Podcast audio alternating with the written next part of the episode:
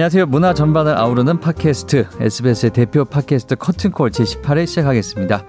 안녕하세요. 저는 아나운서 박찬민입니다. 네, 네. 안녕하세요.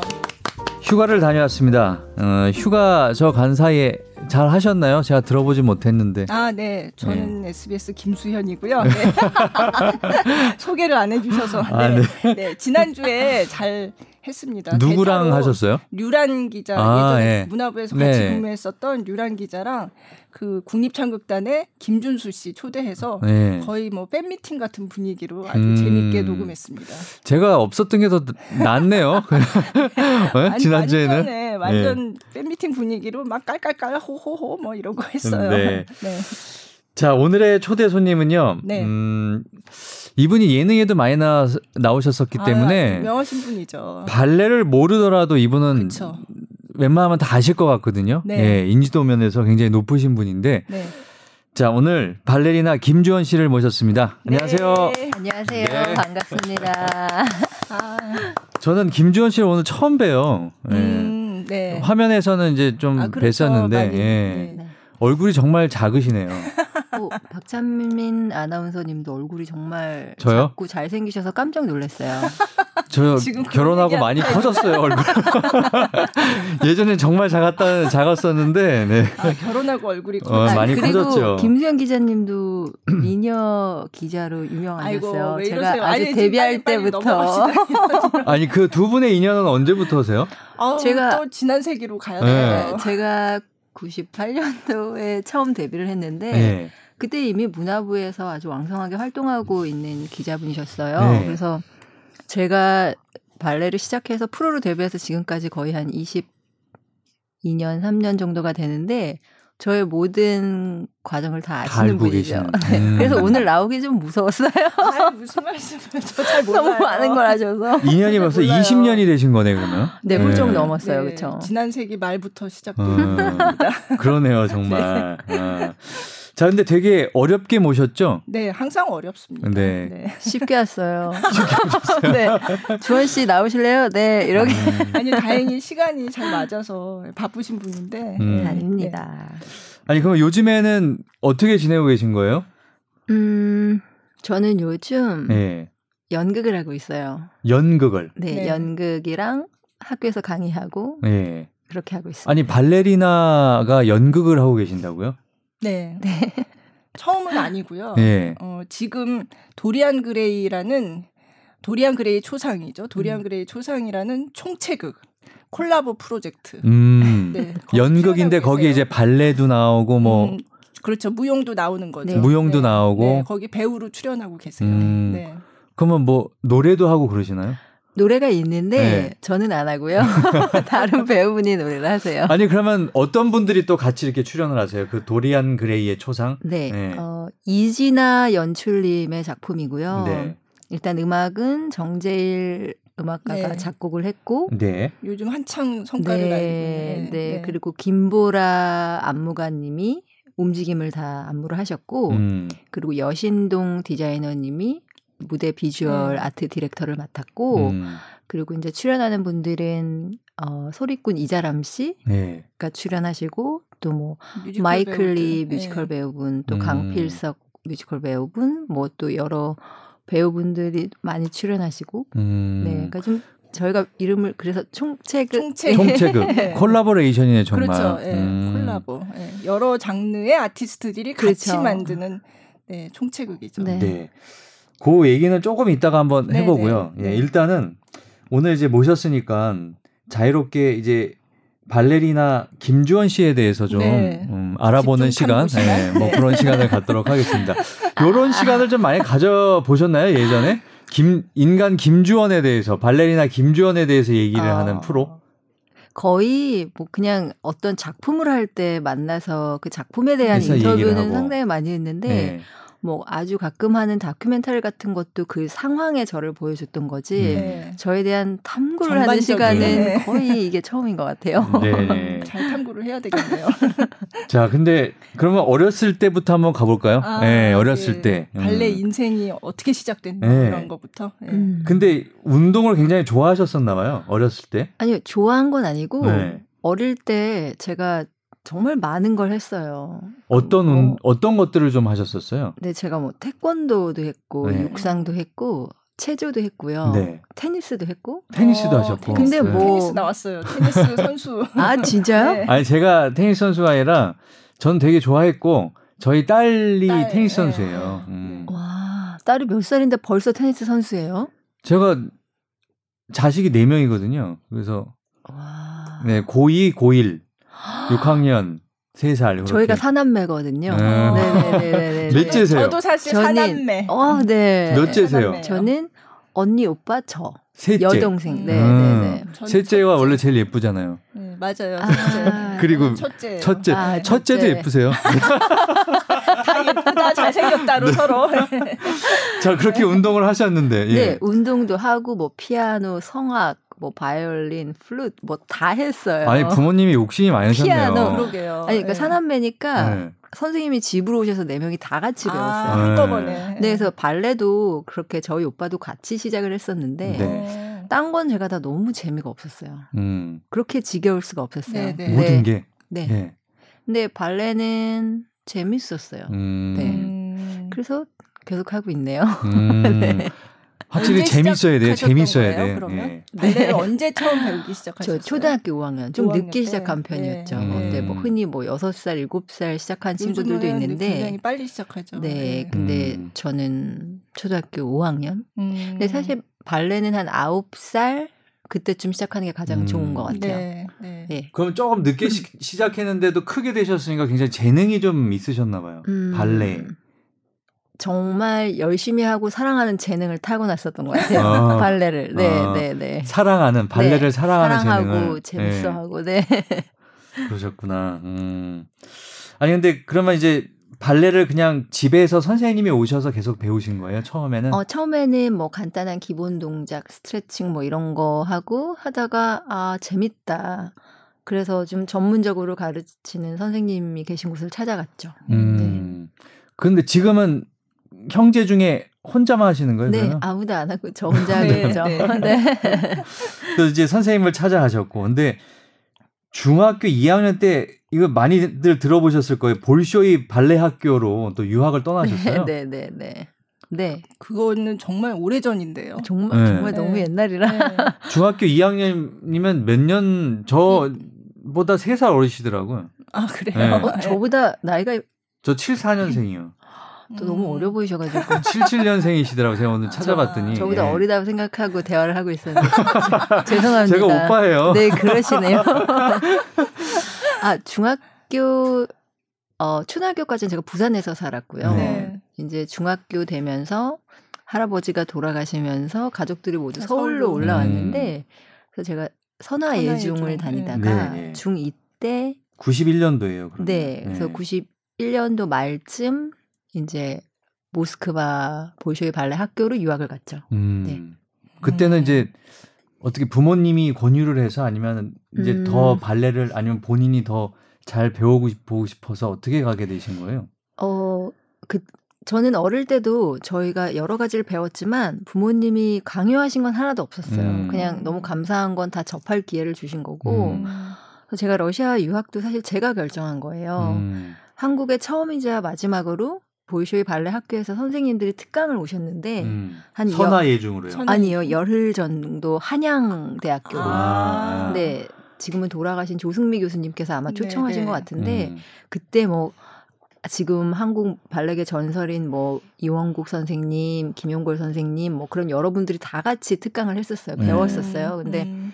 저는 제 친구가 거기서 배우다가 너무 재밌다 그래서 열흘 중에 뒤에 3일만 어. 가서 배웠었어요. 아, 네. 직접 가르쳐 주는 거예요. 그분 네, 거기서 그분들이 와가지고. 오셔서 네, 네. 그래서 그분들이 아 너는 가서 제대로 배우면 음. 좋은 무용수가 될 것 같다. 같이 가자. 네. 아 볼쇼이 그 발레, 학... 네, 학원의 네. 선생님들이 그래서 1년 1년 동안 장학금을 주고 음. 넌 가자라고 재능이 있으셨구나. 아 그때는 네. 네. 그래서 제가 부모님을 쫄랐어요. 한 1년 가까이를 졸르고 근데 처음에 그때가 91년도 90년도니까 구소련에서 러시아로 개방된 지 막 얼마 안 됐을, 얼마 안 됐을 때가 그러니까 부모님 걱정되시죠. 그렇죠. 근데서 음. 허락을 안 하셨어요. 네. 근데 제가 학교에 자퇴서를 내고 네.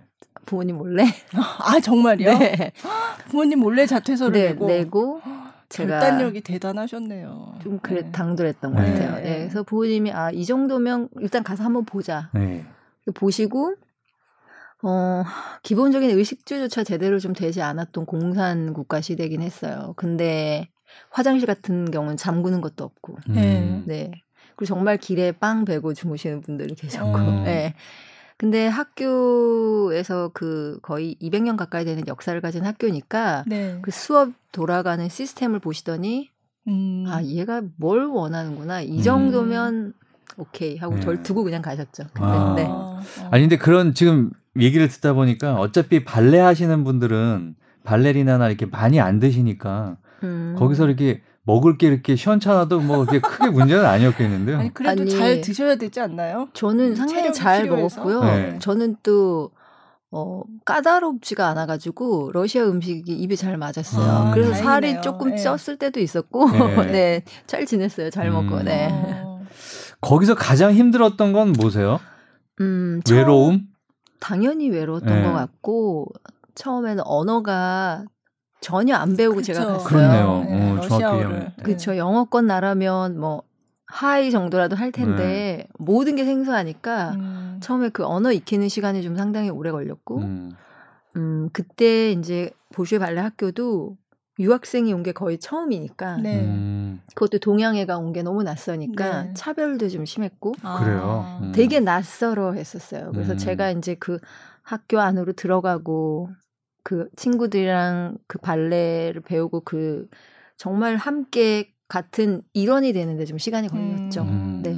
그럴 때 좀 힘들긴 음. 했죠. 그때 같이 같은 시기에 비슷한 시기에 같이 학교 다녔던 한국 유학생이 또 있었나요? 그때? 어, 제 저보다 나이가 조금 있는 선배 중에 네. 대학교를 다니는 아. 분이 계셨는데 지금은 당국대에서 음. 교수하고 계시는 네. 최소빈 아. 교수님이 계셨고 네. 음. 지, 그때 잠시 왔었던 한국 친구들은 지금 다 발레를 안 하. 아, 잠시 그래요? 연수처럼 아한 명. 배주윤 아, 씨라고 씨. 지금 네, 볼쇼 발레단에서 네. 활동하고 있고 네. 지금 이제 거기서 결혼도 하고 애들도 네, 낳고 한국에도 가끔 이렇게 네, 네. 가르치러 네. 오고 하는 배준 음. 언니가 있었죠. 네. 음. 그 같이 있었어요 거기? 네, 우리 학교에 같이 있었어요. 네. 음. 네.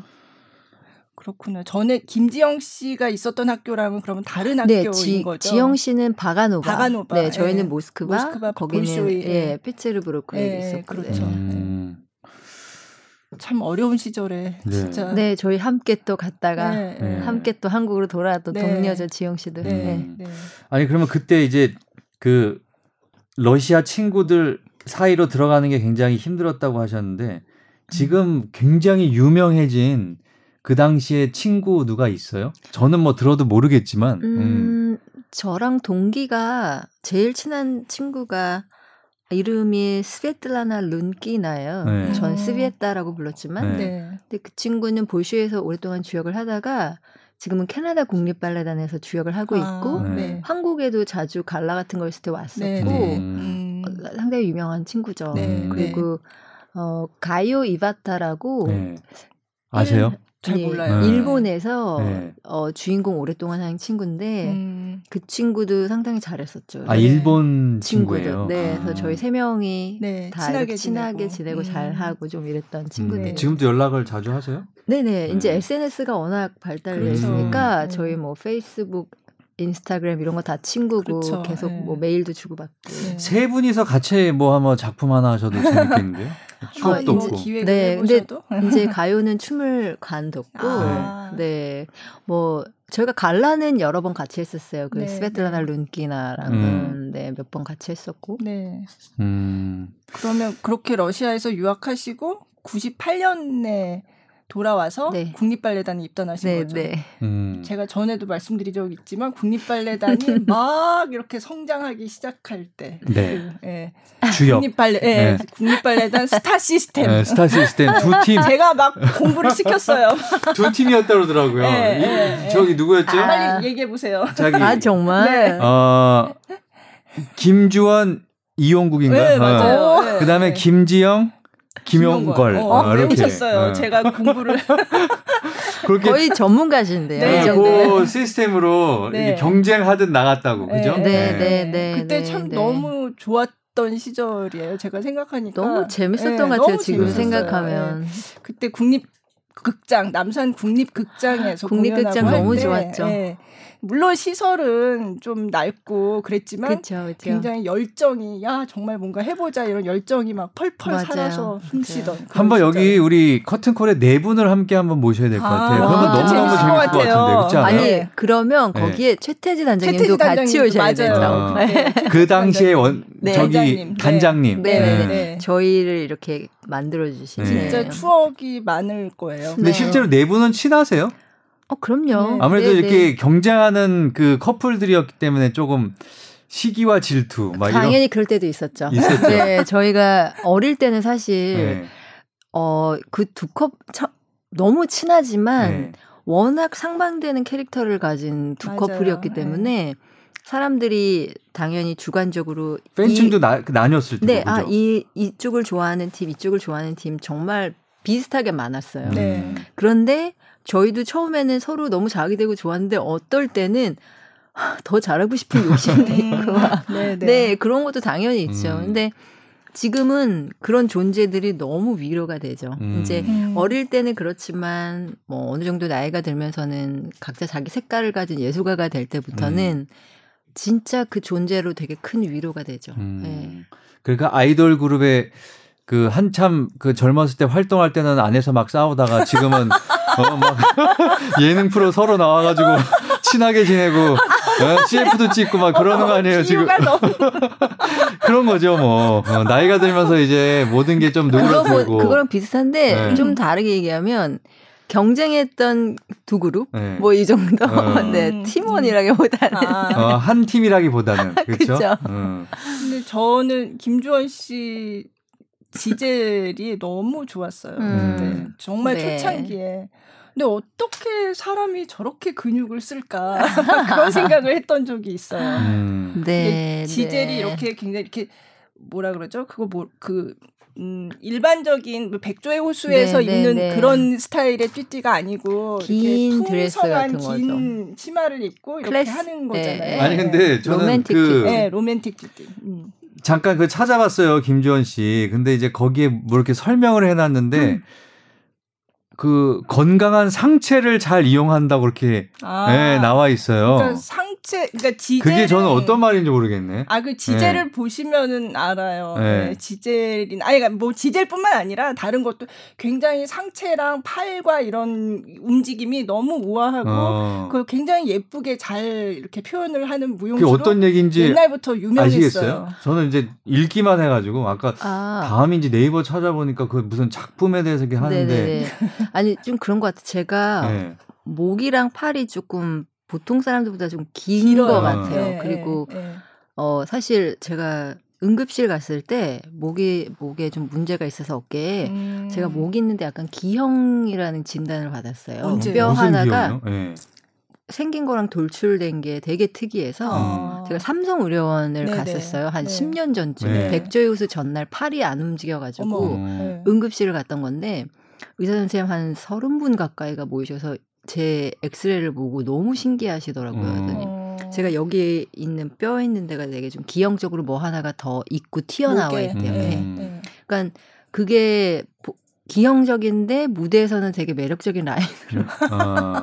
전 되게 아프지만. 네. 네. 네. 그리고 어깨도 제가 보통 사람들은 이렇게 돼 있는 게 정상인데 약간 헐겁게 원래 이렇게 돼 있어요. 음. 그러니까 어깨가 좀 하나 하나 빠져서 좀 움직이는 팔이 있는데 음. 그게 사실 더 유연하게 느껴지는 건가요? 그리고 그러면? 팔이 조금 더 사용한 이 공간이 그쵸. 네. 넓으니까 네. 좀 무대에서는 그게 더 네, 발레는 최적화된 그런 어, 그러니까 몸이네요. 지젤도 그렇고 아. 백조의 호수할 때 그 백조의 날갯짓을 표현하는데 정말 어떻게 저렇게 근육을 쓸까? 이런 음, 비밀이 있었군요. 네, 네. 네. 그러니까 어, 정상적이지 너무... 않은 근육, 뼈와 근육을 가진 저의 비밀을 오늘 말씀드렸습니다. 네.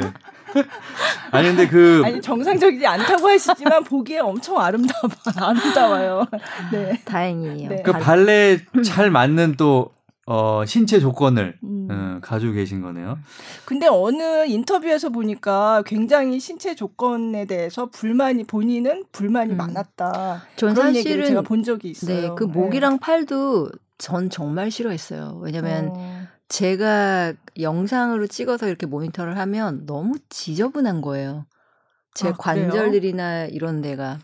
그래서 그 라인을 다듬는데 시간이 엄청 걸렸죠. 포즈 음. 하나, 예를 들면 지젤에서 상징적인 포즈 하나를 만들려고 제가 새벽 3시까지 홀에 있다가 울고 간 적이 있어요. 음. 이 목뼈가 너무 보기 싫어가지고 음. 제 몸으로 그 어. 라인을 만들고 어깨를 틀고 이러다가. 네. 근데, 음, 아, 정말 교과서적인 얘기를 하자면. 네. 제가 싫어하는 그 단점이 네.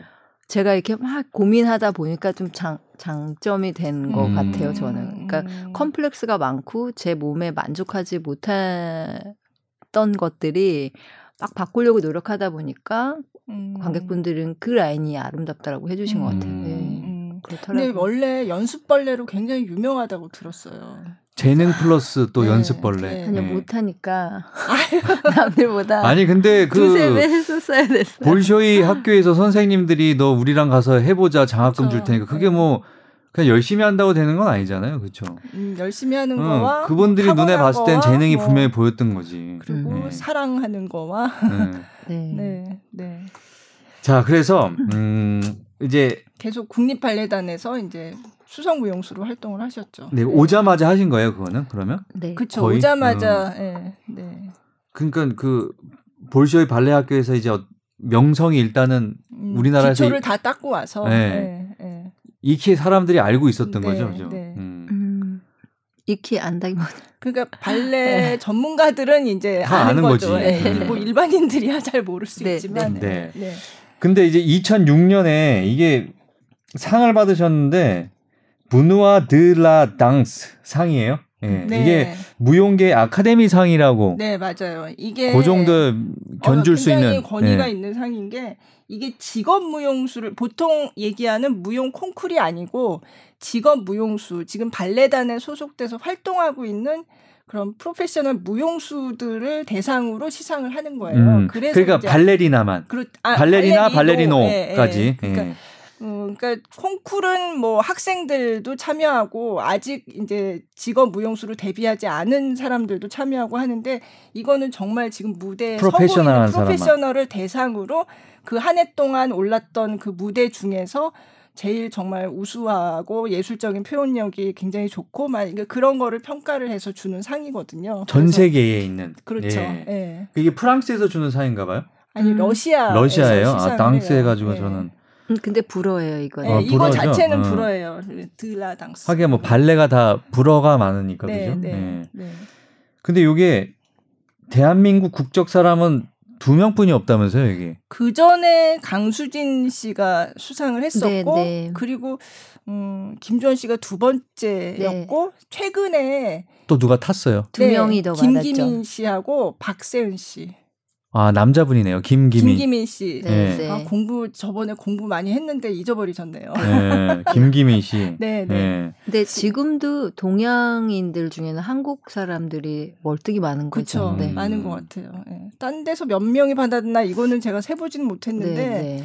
굉장히 그때 김주원 씨가 받았을 때도 이제 후보로도 그때 같이 올라간 한국 무용수들이 또 있었고. 김현웅. 그렇죠. 네, 파트너로. 네, 네, 네. 아니 그러면 이 2006년에 이 상을 받으셨는데 이때는 어떤 작품들을 해가지고 이 상을 받으신 거예요? 그때 어떤 작품이 좀 돋보였던 건가요? 이때는 제가 해적이었나요? 네, 해적이라는 발레 작품으로 네. 음. 갔었죠. 그러니까 그게 국립발레단에서 했던 공연이에요. 그러니까 음. 그 했던 전막 발레 공연이죠. 전막 발레 공연에 출연 전막이 무슨 말이에요? 그러니까 이런 식의 뭐 갈라나 그렇게 어느 부분만 잘라서 공연하는 게 아니라 전체 쭉, 예, 네. 전체 그런 긴 장편 음. 발레 네. 그 공연만을 대상으로 해서 거기 출연했던 주역들을 대상으로 해서. 수상을 하는 거예요. 그러면 이때 가가지고 그 공연을 하시는구나 심사위원들 앞에서. 그러니까 저희가 그 심사위원들이 그해 올라갔던 후보로 올라간 작품들 영상을 다 받아요. 네.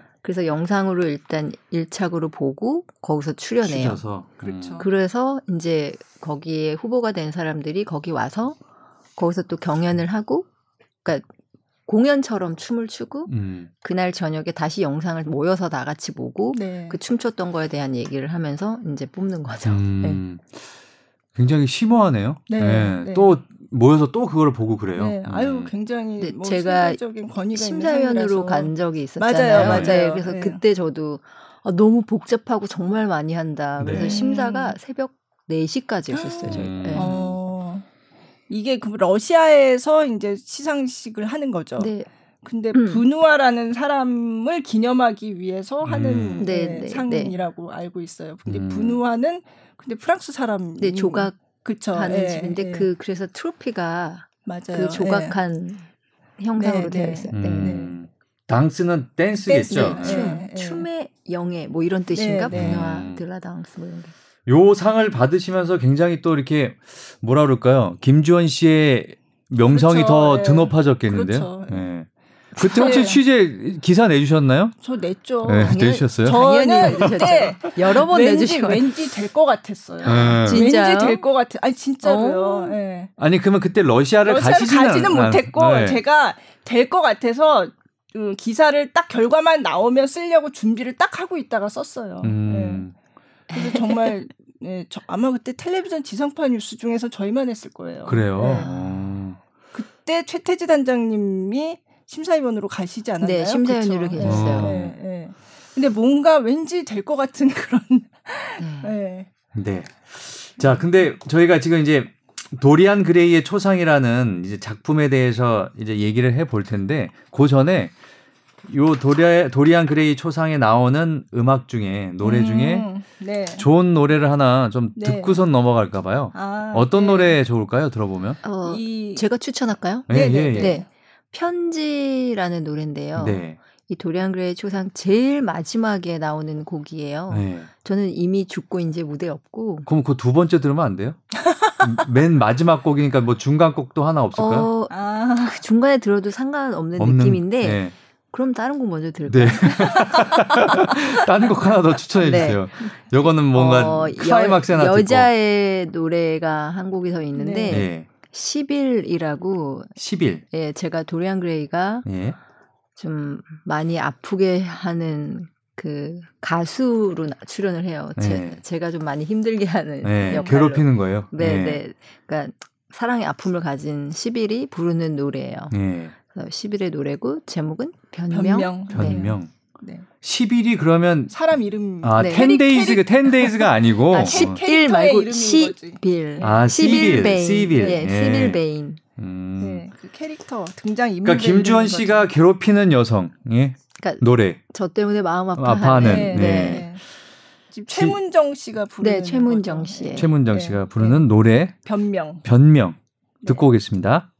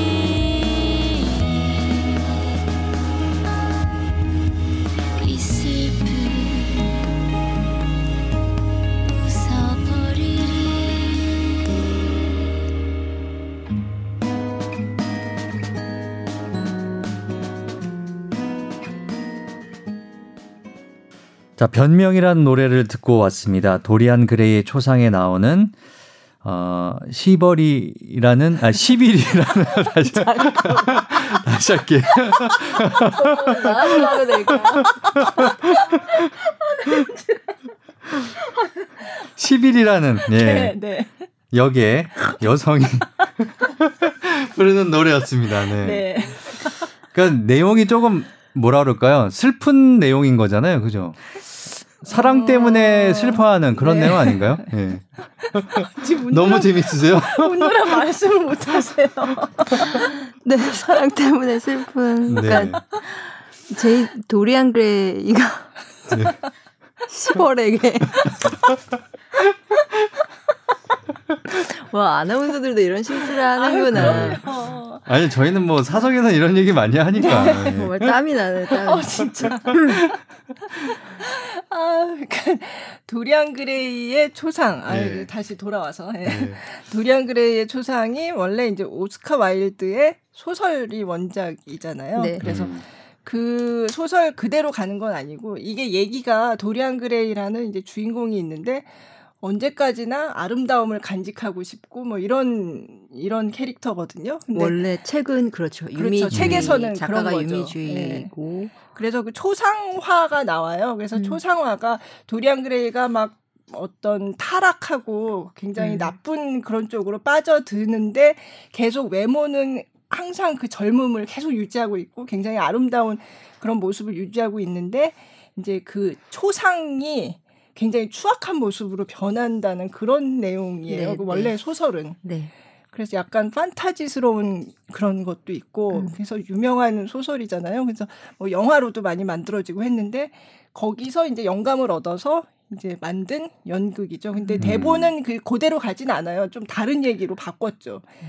그래서 그 주원 김주원 씨가 맡은 역할은 제이드라는 인물이죠. 네, 어떤 인물인지 좀 말씀해 네. 주세요. 제이드. 네. 네. 제이드인데 뭐 활동할 때 쓰는 예명은 이게 옥이라는 뜻이잖아요. 그죠? 옥 제이드. 제이드. 네. 네. 근데 도리안 그레이가 저의 작업할 때 이름인 거죠. 그렇죠. 네. 네. 근데 어 진아 연출님으로 마, 연출님이 만드신 이 도리안 그레이의 초상은 음. 원래 책에서는 유미주의의 작가가 아름다움에 대해 찬양하듯이 그렇게 쓴 글이라면 이 작품 같은 경우는 뭐 예술가들의 이야기, 예술에 네. 대한 이야기, 그리고 사랑 얘기인 네, 네. 것 같아요. 네. 네. 그래서 궁극적으로는 사랑에 대한 얘기를 하고 있는. 음. 근데 저희가 또 이게 gender free 캐스팅이기 때문에 네. 제가 하는 제이드 역할을 저랑 더블 캐스팅으로 남자분이 하고 있고 음. 그리고 제가 사랑하고 제 상대 역으로 나오는 유진이라는 캐릭터도 아까 이자람 씨가 출연하고 남자 세명의 여자 한명네 분이 캐스팅돼 있거든요. 음. 그러니까 남남 커플도 있고 여여 커플도 그렇죠. 있고 여남 음. 커플도 있고 남녀 커플도 있고 그래서 어 사람 얘기 같아요. 음. 네. 뭐 어떤 성에 국한되어 있지 않은 그런 좀 음. 그래서 네. 되게 독특한 작품 같아요. 그러니까 네. 사실 친절한 작품은 아니에요. 절대 아니죠. 네, 딱 음. 봐서 아 이건 무슨 얘기다 이렇게 얘기하기가 조금 음. 어려운 작품이기는 해요. 음. 그런데 연극도 그래요? 어 그러니까 뮤지컬? 이게 어? 이게 그러니까 음, 연극 총체극이니까 중간에 이제 노래도 나오고 음. 음악이 음. 많이 나오고 그리고 주원 씨가 출연하는 거는 이제 예술가의 어떤 그런 예술을 사실 춤 몸짓으로 그 표현하는 대목이 많고 예. 그런데 이게 어떻게 친절하게 막 서사를 이야기를 풀어낸다기보다 음, 어떤 이미지나 네, 네. 연출님이 의도하신 게 음악이 있는 화보집 처럼 네. 보여주기 원하시는 아, 그러네요. 음악이 있는 네, 화보집 stylish한 걸 좀 원하셔서 네. 부분 부분 조명이랑 영상이랑 음악에 맞춰줘서 그 장면의 그림을 그려내는 physical적인 게 좀 많이 들어 있어서 네. 저는 굳이 이거를 분류하자면 physical theater좀 되지 않을까. 음. 네, 그래서 움직임도 보통 김주원한테 원하는 움직임을 기대하고 오시면 안 되고 네. 그냥 연극적인 네. 예, 진정성 담긴 드라마적인 physical theater 인 걸로 저는 받아들여져요. 음. 네, 네, 네. 아니 근데 요 얘기 하고 있, 도리안 그레이 초상 얘기를 하고 있는데 어떻게 근데 발레리나가 연극 또 뮤지컬도 하셨었죠. 그렇죠. 네. 노래 없는 뮤지컬. 노래를 안 한 뮤지컬. 네. 어떻게 연극계에 이렇게 발을 디디게 되신 거예요? 그게 이제 어떻게 보면은 외도잖아요. 그렇죠. 음. 발레리나로서 연극 무대에 이제 네. 예, 도전을 하게 되신 거. 음. 음. 제가 좀 호기심이 많은 것도 있고 음. 사실 궁극적으로는 어 춤도 무대에서 저희가 기능적인 부분을 이용은 하지만 네. 그걸 통해서 관객들에게 소통하고 이야기를 전하는 게 그쵸. 저희의 그렇죠. 음. 예술가들의 네. 일이잖아요. 네. 그러니까 저도 몸으로 이렇게 감정을 표현하다 보니까 더 감정적으로 깊이 들어가고 더 전달력이 있는 무언가를 자꾸 고민하게 되더라고요. 음. 그런데 직접적으로 어떤 감정이 소통되고 관객들이 확실히 이야기 전달받는 다른 공연 예술 장르에 자연스럽게 관심이 갔어요. 음. 네. 그러니까 언어가 있는 예술들이잖아요. 네. 그러니까 연극이라든지 뮤지컬이라든지. 그래서 그들이 어떻게 고민하고 어떻게 표현하는지가 좀 궁금했어요. 음. 왜냐하면 감정을 끌어내는 데까지는 네, 똑같을 네, 것 같은데 네. 표현의 수단이 달라지는 거니까. 음. 그래서 제가 아 누구한테 부탁을 한 건가요? 아니요, 저... 제가 네. 오디션을 보러 갔어요. 아. 뭐 Contact 같은 경우는 네, Contact. 뮤지컬 Contact 같은 경우는 제가 직접 뉴욕에서 연출을 했을 때 오디션을 보러 갔고. 네. 그게 뭐, 2007년에 네, 2007년에 초연이었죠. 네. 네. 그때 이게 Contact라는 작품이 사실은 근데 오디션을 뉴욕으로 보러 갔다고요? 아니요, 아니요 한국에서 네. 했기 때문에 그때 이제 원래 이게 뉴욕에서 원래는 off Broadway에서 처음 시작했던 그런 음. 공연인데 이게 어, 나중에 토니상에서 뮤지컬 부문의 최우수 작품상을 받았는데 음. 사실은 이게 그 전에 뮤지컬하고는 굉장히 다른 게 노래를 안 해요. 노래를 안 해요, 배우들이. 음. 음. 그리고 주된 표현 수단이 댄스, 춤인 거예요. 음. 예, 그래서 이게 그때 댄스 theater다, 뭐 네, 이게 장르를 네. 가지고 말이 많았는데 이게 수잔 스트로만이라는 그 연출가가 이제 만든 작품인데 도대체 이게 브로드웨이 오프 브로드웨이에서 시작해가지고 굉장히 인기를 끌었는데 이게 도대체 뮤지컬이냐 아니냐를 가지고 조금 논란이 있었던 작품이에요. 근데 맞아요. 결국은 토니상에서 뮤지컬 부문 최우수 작품상을 받으면서 그쵸. 이런 장르 이게 노래가 없다 하더라도 이런 댄스 시어터 이런 것도 뮤지컬이라고 할 수 있다 이런 걸 음. 약간 결론을 내려준 것 같은 약간 그런 작품이거든요. 근데 이게 2007년에 한국에서도 공연이 됐어요. 한국 배우들이 출연해서 했던 거죠. 근데 음. 거기서 저는 그때 그때는 아직 김주원 씨가 국립 발레단에 있을 때였는데 그때 공연을 제가 초연 때 딱 네. 보러 갔었어요. 근데 노란 원피스를 입은 여인으로 나와요. 음. 어, 굉장히 아유, 그건 그냥 뭐 보셔야 되는데 정말 매력적인 거기서도 그, 그 안에서도 좀 그런 거예요. 어떤 남자가 이제 이제 출연을 하잖아요. 네, 그때 매일 자살을 하는 네, 네. 성공한 PD로 나오죠. 네. 네. 그 좀 얘기를 해주세요. 어떤 어, 얘기였는지. 어, 그러니까 정말로 소통에 관한 내용이에요. 매일 컨, 자살을 컨택트. 한다고요? 그 PD가? 네. 음. 누가 봐도 성공한 싱글 남자인데 네. 매일 밤 자살 시도를 해요. 음. 목을 매달거나 네. 뭐 어떻게 하거나. 그, 그 사람 밑에 집에 사는 미스 미네티라는 여자가 매일 밤 화를 내요. 음. 너또 쿵쿵거리냐. 음. 그런데 이제 그 사람이 아마도 환각일 것 같아요. 목을 매달다가 쓰러졌는데 음. 갑자기 어떤 뉴욕의 허름한 바가 나오는데 거기서 이제 춤추는 무용수들이 나오고 노란 드레스가 등장하는데 네, 네. 그, 그 사람 이름이 와일, 와일리인데 와일리 씨라는 그 사람이 춤을 통해서 서서히 세상과 소통하는 걸 만드는 작품이에요. 그래서 음. 처음에는 발도 못 디디다가 결국에는 그 노란 드레스랑 같이 네. 듀엣을 할 정도까지 네. 가거든요. 네. 그러니까 마지막 키스를 하면서 아 세상과의 진실한 소통 뭐 음. 이런 걸 하면서 다시 현실로 돌아오는 그런 건데 그런 작품이죠. 그렇죠. 네. 그때 그 노란 드레스의 여인으로 출연을 했고요. 그때 그래서 뮤지컬 상도 받으셨죠. 신인 신인 신인상을 받으셨어요. 그때 국립발레단 국립발레단 수석무용수인데 어. 뮤지컬 상에서 뮤지컬 아, award에서 다재다능하시네요 정말. 네.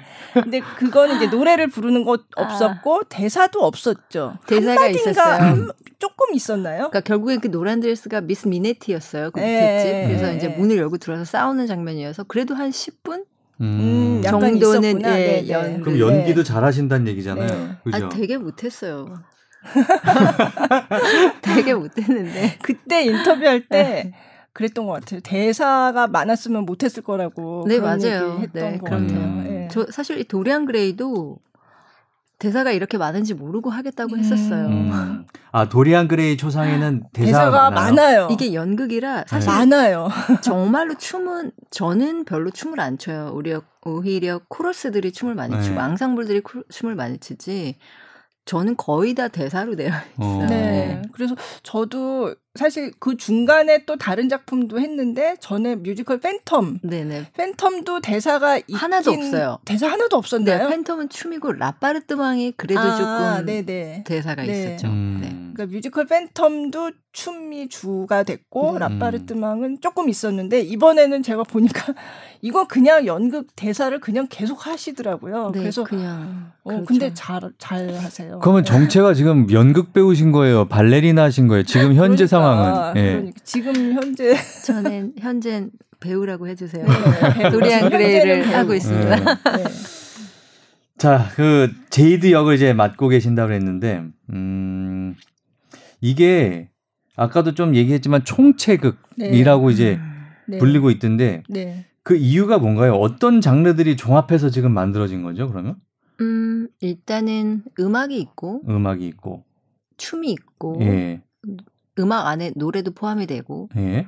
그다음 미술적인 요소들이 있죠. 뭐 조명, 영상, 네. 그리고 의상까지 있고. 예. 그러니까 그렇게 여러 가지 것들이 무대에서 다 보여지 는 걸 네. 굳이 한국 단어를 표현해서 하면 총체극이 되는 것 같아요. 음. 네. 근데 총체극이라고 하니까 좀 처음에 네. 저희가 다 같이 상견례를 할 때 이진아 연출님께서 자기는 이 총체극이랑 말을 쓰고 싶지 않대요. 네. 총체적 안할 것 같다고. 근데 공연이 조금 되고 네네. 사람들이 많이 좋아하고 음. 관객분들이 음. 많이 오세요. 네네. 그랬더니 총체극을 다시 쓰기 시작. 아 그래요? 음. 아 저도 처음에는 총체극이란 말이 좀 잘 안 쓰는 말이기도 네네네. 하고 그래서 좀 어떨까 해서 그래서 콜라보 프로, 프로젝트라고 했다는 얘기를 들었어요. 네, 네, 네, 네 맞아요. 네. 음. 근데 요즘 다시 총체극이라는 가끔 말을 쓰시더라고요. 가끔. 어, 반응이 이제 되게 신선하다. 예, 그런 네, 반응이 네, 많고 네. 해서. 음. 지금 계속 공연 중이죠 대학로에서. 네. 네. 네. 자 그러면 노래 한 곡 더 듣고 오죠. 예. 아까 전에 그 제가 제지했던 그 곡 네. 마지막 편지였나요? 네, 네. 이제 네. 소개해도 될까요? 네. 네.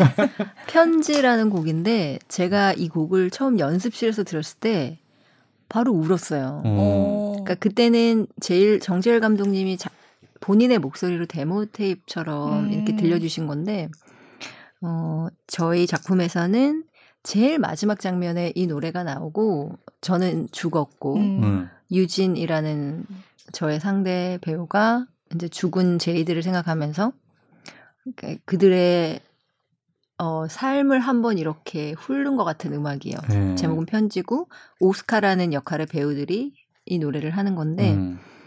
그 음악이 너무 묘하게 좀 저 가슴을 후벼 파는 게 있더라고요. 음. 그래서 항상 이제 커튼콜 준비하고 옷 갈아입고 앉아 있어 앉아서 그 노래를 듣는데 그렇게 여러 번 들어도 매번 전 찡이에요. 음. 네, 네. 한번 들어보고 싶은데요. 네, 네, 가사가 어떤지. 네. 네. 들어보겠습니다.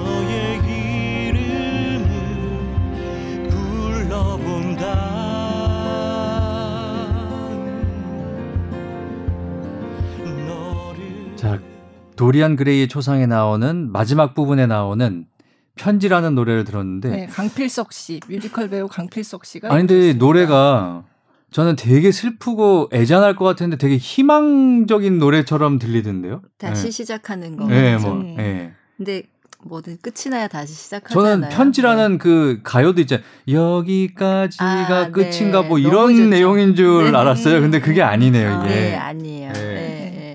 그래서 그 앞에 엄청난 우여곡절이 지난 후에 제가 한바탕 폭풍이 휘몰아친 것 같은 공연이 끝나고 마지막에 딱 저 노래가 나오면 음. 되게 좀 아련하고 싸한 느낌이 있더라고요. 음. 네. 저이 작품을 한번 봐야 저 노래가 더 와닿을 것 같은 네, 느낌이 좀 드는데 네, 네, 맞아요. 느낌일지. 네. 네. 저기서 이 여기서 도리안 그레이 초상에서 노래를 한번 하셨으면 좋았을 텐데 그죠? 노래 잘하시나요? 근데 어. 저 고음 불가예요. 아. 고음 불가? 아니 그러면 그럼 정재일 씨한테 그러니까, 저음으로 좀 중저음으로만 하나 만들어 달라 고 어. 그러면 되지 않나요? 제가 사실 노래를 그렇게 못하는 것 같지는 않은데요. 네. 네. 사실 제 별명이 흑성대예요. 흑성대. 흑성대가 네. 뭐예요? 1절 부르면 목이 쉬어요. 아. 네. 저질성대. 아. 아. 아. 그래서 저 제가 소속돼 있는 회사에서도 네. 저희 대표님이 저 노래 못하게. 아, 노래를 네. 못하는 네. 건 아닌데 금방 어디서도 할 수 없게. 어. 네. 아 그렇구나. 그래서 뭐 부, 어느 프로에서 그게 들어왔었어요. 이렇게 가면 네. 복면 예. 복면가왕 절대 안 된다고. 네. 어. 아 네. 복면 가왕에서 그 복면 쓰고 노래하는 그걸 해달라는 게 들어왔었어요. 들어왔었어요. 근데 음, 그건 근데 여러 곡을 부르잖아요. 아니 1회전 탈락시키면 되니까요. 뭐 물론 1회전 탈락할 실력이고 근데 정말 전 노래를 못해요. 음, 어. 한번 들어보고 싶네요. 그러니까 못하신다고 하니까 네. 더 들어보고 싶네요.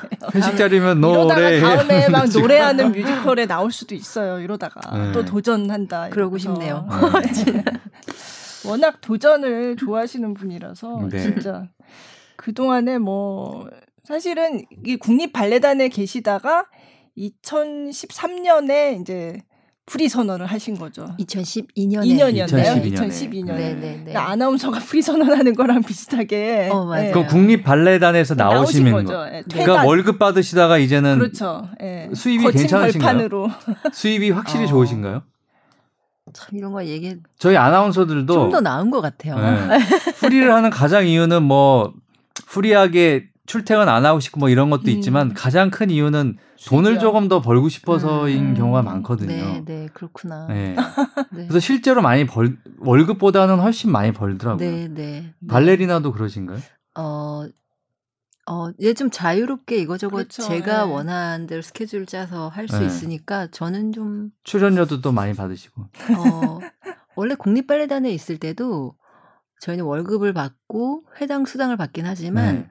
외부 공연이 더 수당은 높았어요. 네. 그렇죠. 네, 네. 근데 외부 공연은 그래도 자유롭게 좀 할 수 있나 보네요. 하기는 좀 어, 국립에 아무래도 소속이 되어 있으면 제약이 그렇죠. 심하죠. 음. 그렇죠. 네. 네. 제 이름으로 할 수 있는 활동들은 상당히 많은 제약들이 있죠. 네. 그래요. 음. 그래서 원래 굉장히 끼도 많고 하고 싶은 것도 굉장히 많은데 이제 국립 발레단이라는 그 소속 으로만 하기에는 이제 너무나 하고 싶은 게 많으셨던 거죠. 그래서 음, 네. 네, 근데 제가 발레단에 있을 때도 어렴풋이 한 15년 정도면 충분하지 않을까라는 생각이 음. 있었고 제가 꽤 네. 오래 있었어요. 15년 네. 있었어요. 네. 네. 그리고 어 뭐 정신적으로 육체적으로 아주 왕성할 때 발레단을 나가자. 음. 그래서 하고 싶은 걸 해보자. 네, 네. 15년 동안 정말 착실하게 김주원 앞에 수식어가 국립발레단, 수성무용수였으니 그렇죠. 네. 이제는 좀 그냥 김주원으로 활동해보고 음. 싶다는 생각이 있었었죠. 음. 네, 그래서 그때 2012년에 이제 이제 국립발레단을 나갔고 2013년에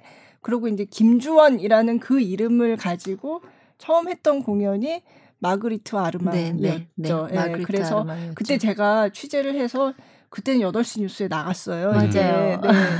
왜냐하면 저는 이게 굉장히 의미가 있다고 생각했던 네, 게 네. 외국에서는 사실 뭐 발레 스타가 자기 이름만으로 어디 음. 음, 그 발레단에 소속이 되지 않아도 이제 발레단에서 워낙 잘 나가다가 나중에 이제 독립을 해서 자기 음. 이름만으로도 그렇게 활동하는 사람들이 꽤 있는데 그렇죠. 한국에서는 거의 김주환 씨가 그때 처음이었던 것 같아요. 음. 그래서 그때 나와서 독립 정말 홀로서기 선언을 하고 이제 뭔가 그런 자기 이름을 내걸고 하는 그런 발레 스타가 처음이다라는 음. 생각이 들어서 그때 그래서 제가 취재를 하고 리포트를 네, 냈었죠. 음. 네, 덕분에 티켓이 많이 팔렸어요.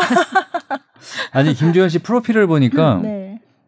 그좀 다르네요. 네이버에는 발레 무용가 그다음에 방송 연예인이고 그렇죠 방송 연예인 어, 다음에서는 발레 무용가하고 뮤지컬 배우예요 아~ 여기는 또 방송 연예인이 아니시네 아, 네. 방송 방송 연예인은 참 낯서네요 어 근데 뭐 이제 프로그램 많이 나오셨으니까 음. 또 근데 네. 제가 나왔던 건 다 춤이 주였던 그렇죠. 것 같아요 음. 네. 네. 네. 그래서 가, 나왔던 거고 네. 여기 저기 소속사에서 이런 걸 고쳐주거든요 네. 아, 2018년 10월 31년이 넘었네요 이거 소속사에서 잘 좀 해주셔야겠는데 관리를 사진도 좀 예쁜 거 자주 바꿔주시고. 네.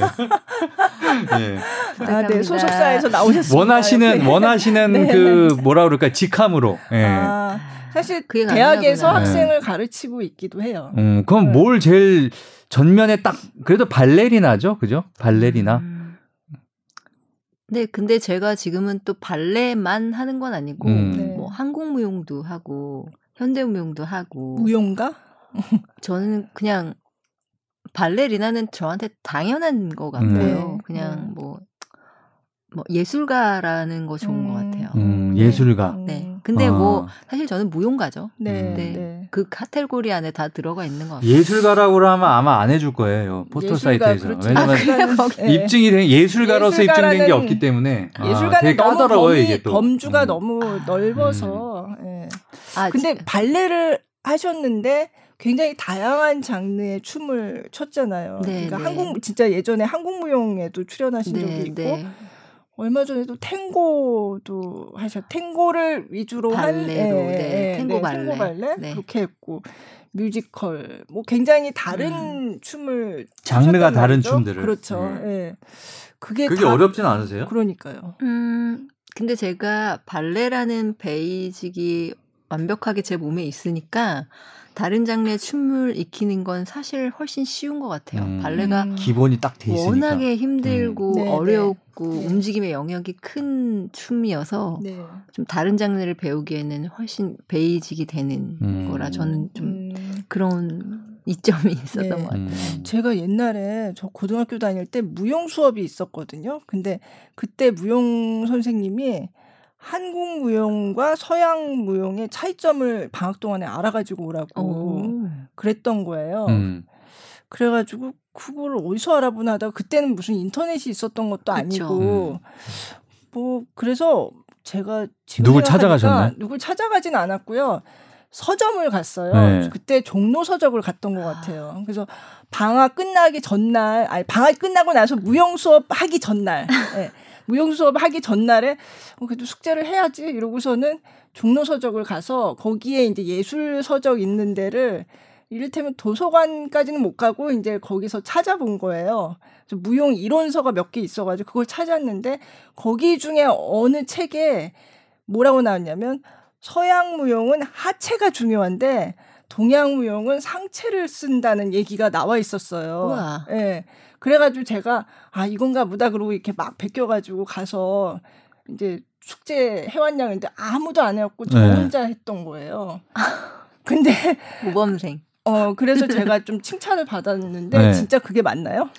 어, 어, 제 생각에는 네. 예를 들어 서양 무용이라고 하면 그때 아마 책에서 불을 발레를 발레요, 것 같아요. 맞아요. 네. 발레. 네. 근데 발레는 사실 토슈즈가 생겨난 것도 네.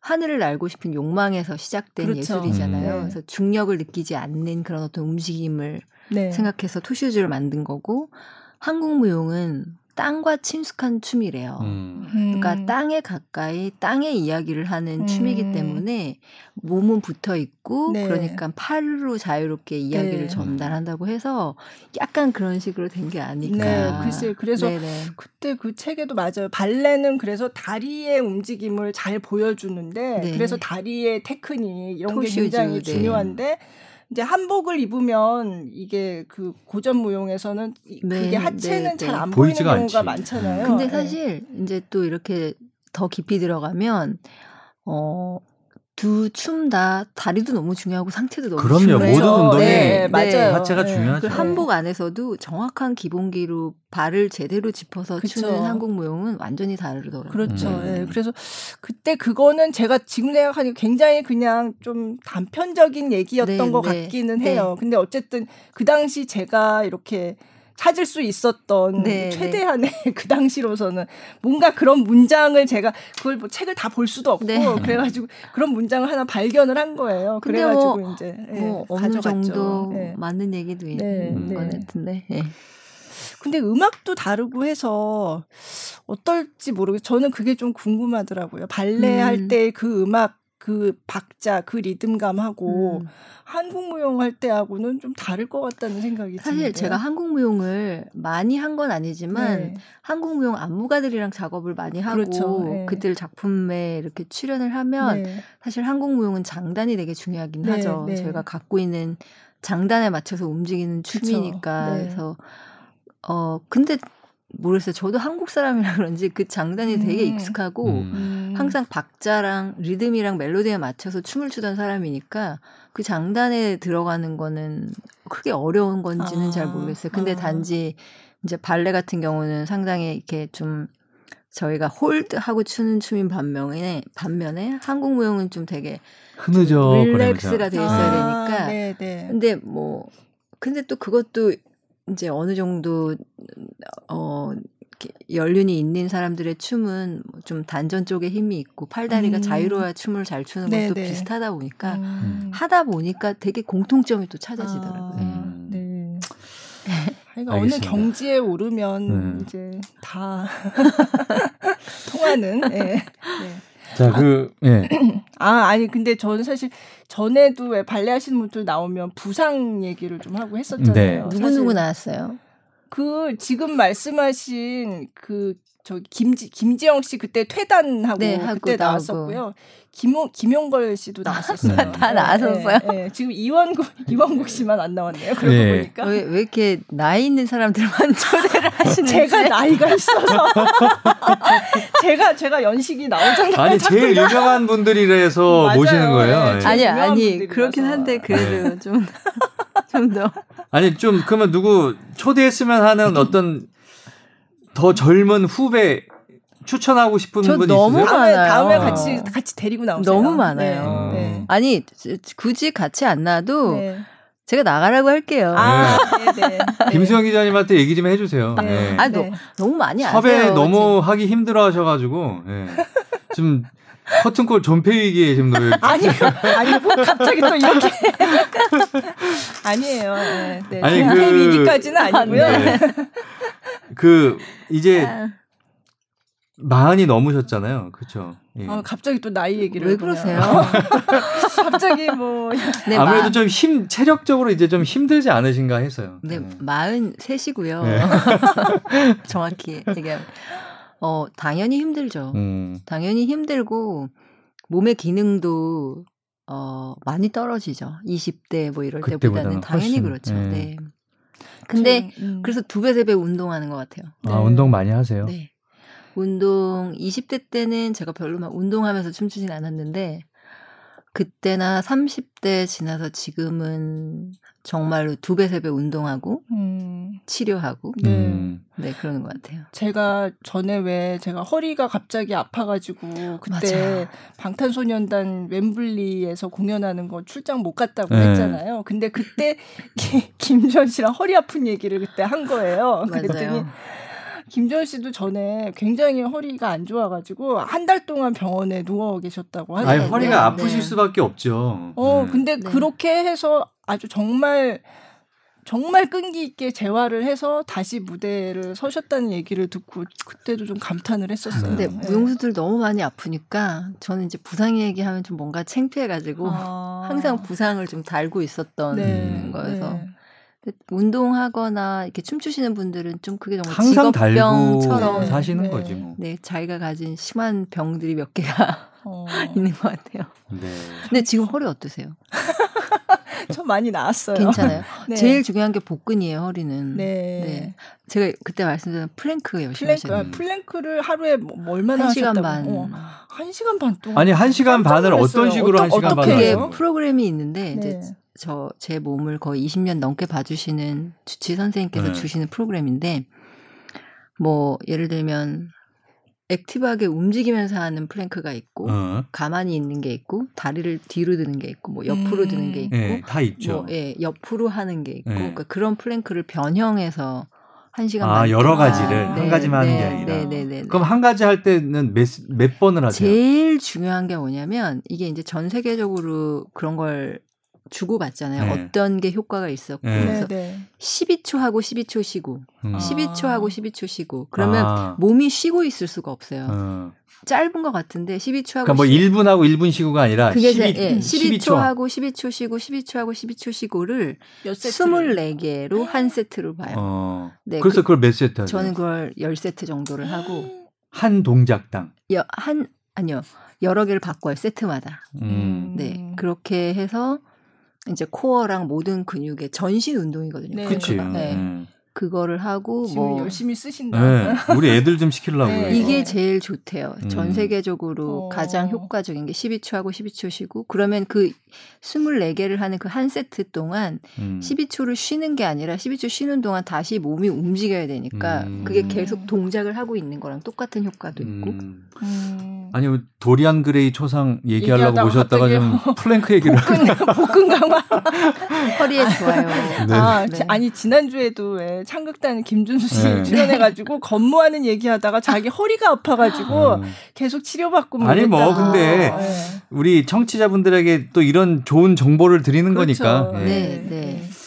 좀 많이 알리고 중요하다. 싶어요. 허리에 좋은 운동을. 음. 네. 아. 제가 하도 고생을 많이 했어가지고. 네, 그래서 지난번에 너무 이렇게 열심히 설명을 해주시더라고요. 아, 걱정돼. 네. 그리고 그거 아시죠? 허리는 항상 따뜻하게 해주셔야 돼요. 네, 음. 네. 왜냐하면 척추 있는 데는 다 신경이 있기 때문에 음. 절대로 ice 하시면 안 되고. 허리는 네, 음. 허리 목 다 음. 항상 따뜻하게. 네. 자, 플랭크 얘기를 해봤습니다. 자, 도리안 그레이의 초상. 이게 언제까지 하는 거죠? 네, 지금 절찬리에 하고 있잖아요. 그죠? 네, 절찬리 네. 절찬리에 공연 중입니다. 네. 공연 티켓 판매 중. 네. 11월 10일까지. 아, 11월 10일까지. 네. 예. 대학로에 있는 유니플렉스 극장에서 네. 합니다. 11월 10일까지 이제 네. 그럼 한 2주 정도 남았는데 그동안 김주원 씨가 몇 번 더 공연을 하실 수 있는 거예요? 정확히 기억은 안 나는데요. 한 일곱 번, 여덟 번 정도? 하는 것 같아요. 네. 음. 네. 그래서 저희가 이제 나오신 김에 네. 저희가 이벤트 하잖아요. 네. 티켓을 좀 드리려고 하는데 네. 언제 드리면 될까요? 아, 네. 11월 3일, 3일. 일요일 6시 공연에 김주원 씨가 출연을 해요. 네. 네. 그래서 그때 공연을 두 분 이제 댓글 남겨주시고 그렇게 응모를 해주시면 두 분을 선정해서 각 두 장씩 음. 드리겠습니다. 그러니까 11월 10일까지 공연하는 도리안 그레이의 초상 총체극 김, 네, 총체극 콜라보 프로젝트 네. 김지원 씨가 출연하는 11월 3일 일요일입니다. 6시 저녁 6시 공연인데요. 대학로 유니플렉스에서 겨, 공연을 네. 합니다. 이때 초대를 네 분이죠. 두 분께 어, 네. 네. 두 분씩 갈 수 있으니까. 네. 그래서 드리려고 하니까요. 뭐 응모는 네이버 음. 오디오 클립 예. 또는 팟빵에 댓글로 해주시면 되고 아니면 이메일로는 cc 커튼콜의 약자 네, cc 골뱅이 sbs.co.kr로 네. 해주시면 됩니다. 네, 많은 응모 부탁드리겠습니다. 김지원 씨 오늘 함께 하셨는데요. 재미 있으셨나요? 많이 웃으셨죠? 아까 시벌 때문에. 네. 그것 때문에 저는 말을 못했어요. 약간 마음이 상하신 줄 알았어요. 왜요? 왜요? 아, 또, 또 말씀을 못 하시네. 아, 벌써 이제 제가 가야 되나요? 전더 더 하고 싶은데. 아니, 더, 더, 더 아, 뭐 말씀하세요. 뭐 네. 아니에요, 아니에요. 네, 네. 더 이상 할 말은 없고. 네. 만약에 발레를 안 했다면 뭘 하고 있었을 것 같아요? 제가요? 네. 아까 많은 걸 하셨잖아요. 근데 다 재미가 없다고 하셨잖아요. 저는 네. 그런 생각은 안 해봤는데 다음 생에 혹시 제가 태어난다면 네. 전몸 안 쓰는 거 하고 싶어요. 아. 너무 힘들고 그러니까 그냥 머리만 쓰는 거요. 네, 좀 앉아서 할 수 있는 네. 거. 음. 몸을 많이 힘들게 하지 않는 거 음. 해보고 싶어요. 이를테면 어떤 거요? 기, 어, 혼자 할 수 있는 그런 혼자 거. 할수 있는 네. 거. 음. 그러면 글, 이런 거 글을 웹툰 쓴다고. 작가 아, 이런 거 하시고 그러면 그렇죠. 되겠다. 글을 소설가 쓴다거나 아, 네. 방송 작가 이런 거. 그림을 그린다거나 아, 저 이런 거 네. 해보고 싶어요. 음. 정반대의 것. 결국은 근데 예술이네요. 그것도 음. 결국은. 아. 네. 그렇게 되네요. 그렇죠. 아니면 뭐 네. 공무원 하셔도 되고요. 아, 그렇죠. 고시 공부하셔도 네, 되고. 네, 네, 야, 근데 네, 네 그, 런 것도 너무 멋있죠. 네, 그렇죠. 네. 아, 근데, 근데 또 이렇게 얘기하고 보니까 다 힘들 것 같네요. 음. 아. 네. 그죠. 그림도 힘들고 다 힘들겠죠. 힘들죠. 네. 그럼 앞으로 이제 어떤 계획들이 좀 있으세요? 머릿속에? 음... 지금 당장은 이 도리안 그레이의 초상을 하시지만 그 이후에 어떤 큰 그림, 뭐 계획 같은 게 있으세요? 음, 구체적으로 뭐 날짜까지 다 기억은 할 수는 없지만 제가 탱고 발레가 사실 저한테 되게 의미 있는 공연이었어요. 음. 제가 예술 감독이라는 어 포지션으로 네. 어 제가 원하는 어떤 그런 작품을 만들어 본 거였는데 어 그렇게 좀 음, 그때는 가수분이 출연하셨고 제가 투슈즈를 신고 탱고를 하고 탱고 라이브 밴드가 같이 무대에서 네네. 네. 음. 저희가 대본을 가지고 어떤 발레라는 춤이 베이스가 된 그런 공연을 했었는데 관객분들이 너무 좋아하셨어요. 음. 그래서 음. 다시 또 올려주길 원하시고 있으시고 그래서 네. 그런 류의 작품들을 좀 기획하는 게 한 두세 가지 정도가 있어서 그럼 직접 연출을 하시는 거예요? 그건? 어 저는 예술 감독이에요. 예술 감독. 네네네. 그러니까 각 요소에 필요한 예술가들을 제가 찾고 음. 그, 그런 분들이 조합이 돼서 뭐 연출관 음. 따로 있고 네. 대본가도 네. 따로 있고 뭐 네. 이렇게 해서 네. 그런 작품들을 만들려고 지금 또 준비 중이고 음. 네. 아 맞아. 그러고 보니까 이번 주에 그 스베틀라나 자하로바하고 네, 네. 바딤 레핀이 부부죠. 네, 그 그걸 보고 제가 어, 이런 공연도 참 좋겠다. 네. 그리고 저는 김주원 씨 생각했어요. 아니, 그 바딤 네. 레핀이 바이올리니스트 네, 아니에요? 맞아요. 네, 네. 네. 예, 그 네. 유명한 바이올리니스트인데 이 사람이 유명한 굉장히 발레리나. 유명한 볼쇼이 발레단 수석 무용수. 음. 그 스베틀라나 자하로바. 자하로바. 네. 베토벤 음. 바이올린 협주곡이 바딤 레핀 거거든요. 아, 제 네, 네, 핸드폰 안에 지금 들어있어요. 근데 네. 저기 그 부인이 유명한 저 발레리나거든요. 어. 그래서 네. 둘이 같이 공연을 해요. 네, 남편이 바이올린 하고 이제 거기 맞춰서 부인이 춤을 추는 음. 거예요. 그래서 그 공연을 하더라고요. 부럽네요. 네. 아름답네요. 제목이 Two As One 이렇게 돼 있더라고요. 아, 아, 이런 그게 우리나라에서 재밌겠다. 지금 공연을 한다고요? 네 이번에 네, 이번에 와서 아. 하더라고요. 그래서 그거 보고 아 이게 발레리나가 이렇게 콜라보 할 수 있는 게 이런 것도 있겠구나. 네. 음. 이 사람들은 또 부부니까 더 얼마나 잘 맞겠어요. 제가 그 생각했었어요. 그렇죠. 저는 네. 그러니까 저희가 뭐 음악가들이랑 협연은 많이 하니까. 네, 네. 근데 두 사람이 부부니까 어떤 걸 하고 어떤 걸 만드는지 너무 궁금하긴 그죠? 해요. 네. 네. 혹시 같이 해보고 싶은 음악가 이런 식으로 만약에 한다면 뭐 음... 뭐 부부 이런 걸 떠나서 그 얘기가 네, 아니고 네, 네. 같이 해보고 싶은 음악가가 있으세요? 어, 전 너무 많아요. 근데 음. 최근에 저는 어 오히려 대중 음악 하시는 아, 네. 저는 김동률 씨랑 아, 같이 뭐 해보고 씨? 싶어요. 네. 네. 김동률 씨나 이소라 씨 음. 그런 분들이랑 같이 뭐 만들어 보고 싶어요. 음. 네. 어, 그것도 재밌을 것 같아요. 김동률이 저 고등학교 동창인데 아 그래요? 네. 좀 소개 좀 시켜주세요. 그렇게 친하진 않았어요. 피분 고등학교 85호기. 아, 네. 아. 아. 맞아. 그러고 보니까 지난번에 김용걸 씨 나왔을 때는 네. 조성진이랑 같이 하고 싶다고 그때 아, 그런 얘기했었어요. 네, 네, 네. 네. 그렇게 해보면 좋을 것 같다. 맞아요. 어디 후배였나요? 뭐 그래가지고 제가 그렇게 즉흥적으로 이렇게 말씀을 드렸었는데 그렇죠. 아. 아니면 뭐였든 뭐가 연결고리가 두 분이 있었는데. 네. 그 클래식 하시는 분들이랑은 저희가 만나서 작업할 기회가 사실은 좀 많죠. 많은 편이죠. 네, 네. 네. 같은 네. 카테고리 쪽에 네, 있어서 네, 네, 많이 그렇죠. 하고 있고 네. 음. 클래식 그 발레 공연이 대부분 뭐 오케스트라나 이런 그쵸. 클래식 음악 네, 반주로 하는 경우가 많으니까. 음.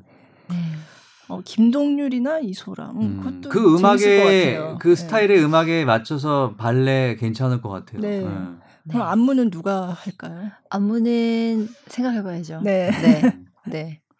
네. 알겠습니다. 음, 예. 결국 기획을 하시 기획까지 하시는 건데 그렇죠. 그러니까 제가 만드는 공연은 사실 제가 PD 역할까지 하게 그렇죠. 되더라고요. 그렇죠. 네, 음. 섭외부터 네, 뭐, 네. 다 얘기하게 되더라고요. 어, 근데 음. 굉장히 잘 하시는 것 같아요. 네. 재밌어요. 네. 네. 네. 재능이 또 많으시니까. 네. 네. 아유 열정이 정말 네. 이런 것도 해보고 싶고 저런 것도 해보고 싶고. 네. 호기심도 많으시고 그죠. 앞으로 어떤 또 어, 일들을 벌일지 굉장히 기대가 되는데요. 네. 자 오늘 함께 해주셨는데 마지막으로 인사 한번 부탁드릴게요. 소감. 네. 네. 아 너무 재밌었고요. 네. 제가 굉장히 재밌었죠. 네. 아, 오늘 그리고 두 분의 캠, 두 분의 케미가 네. 되게 좋은 것 같아요. 네. 그래요? 안 어울리는 저희는 그렇게 듯, 그런 적 그런 걸 생각해 본 적은 없어요. 네, 별로. 은근히 잘 어울리세요. 음. 그래서 어, 약간 어떤 느낌이냐면 그 스포츠 중계를 보면 해설과 네. 아, 캐스터의, 캐스터. 네, 캐스터의 아, 그런 네네. 느낌. 음. 그래서 되게 재밌어요. 음. 그리고 되게 좋아요. 그 빈 곳이 없는 느낌이랄까? 아유, 감사합니다. 네. 네. 고맙습니다. 아유, 네. 들으시는 분들도 그렇게 느껴주셨으면 좋겠네요. 네, 그래서 네. 저는 다음에 예. 또 좋은 소식으로 네. 또올 수 있는 영광을. 예. 아유, 저희가 영광이죠. 기대할게요. 네. 아니, 다음번에는 진짜 그 두 커플. 예. 아, 네, 국립 아, 네네. 발레단. 네. 너무 쌍두마차, 쌍두마차 모시면 좋겠어요. 너무 시끄러울 것 같지 않아요? 정말 진행이 안 될 수도 있어요. 그러니까 지금 그 한 분만 안 모신 거잖아요. 이원국 씨. 네. 네. 이원국 씨. 네. 네. 그분 모시면서 네 분을 한꺼번에 모시죠, 뭐. 그럼 아까 왜 이렇게 나이 든 사람들만 부르냐고 그러니까. 했는데. 이제 좀 세대가 바뀌는 시기에 네. 너무 그럼 세대 바뀐 세대 한 분만 모시고 나오세요, 이렇게. 그래서 아, 다섯 다음번에는 네. 또 예, 그렇게도 해보고 네, 재밌을 것 같아요. 추천해드리겠습니다. 네. 쌍두마차도 재밌을 것 같아요. 저는 그거 한번 정말로 한번 해보고 싶은데 아, 모셔서 네네. 네. 얘기를 들어보고 싶어요. 네. 네. 아유 정말 그 국립극장 시절과 뭐 재밌는 얘기 많겠죠. 근데 정말 어, 다 많죠. 옛날 얘기죠. 네, 너무 사실. 많죠. 네. 네.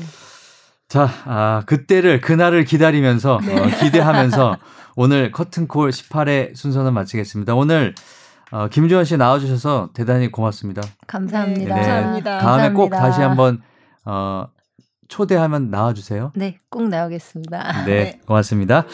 자, 김수영 기자님도 오늘 수고하셨습니다. 네, 감사합니다. 네. 오늘 네. 앞머리 잘려서 귀여우신데요?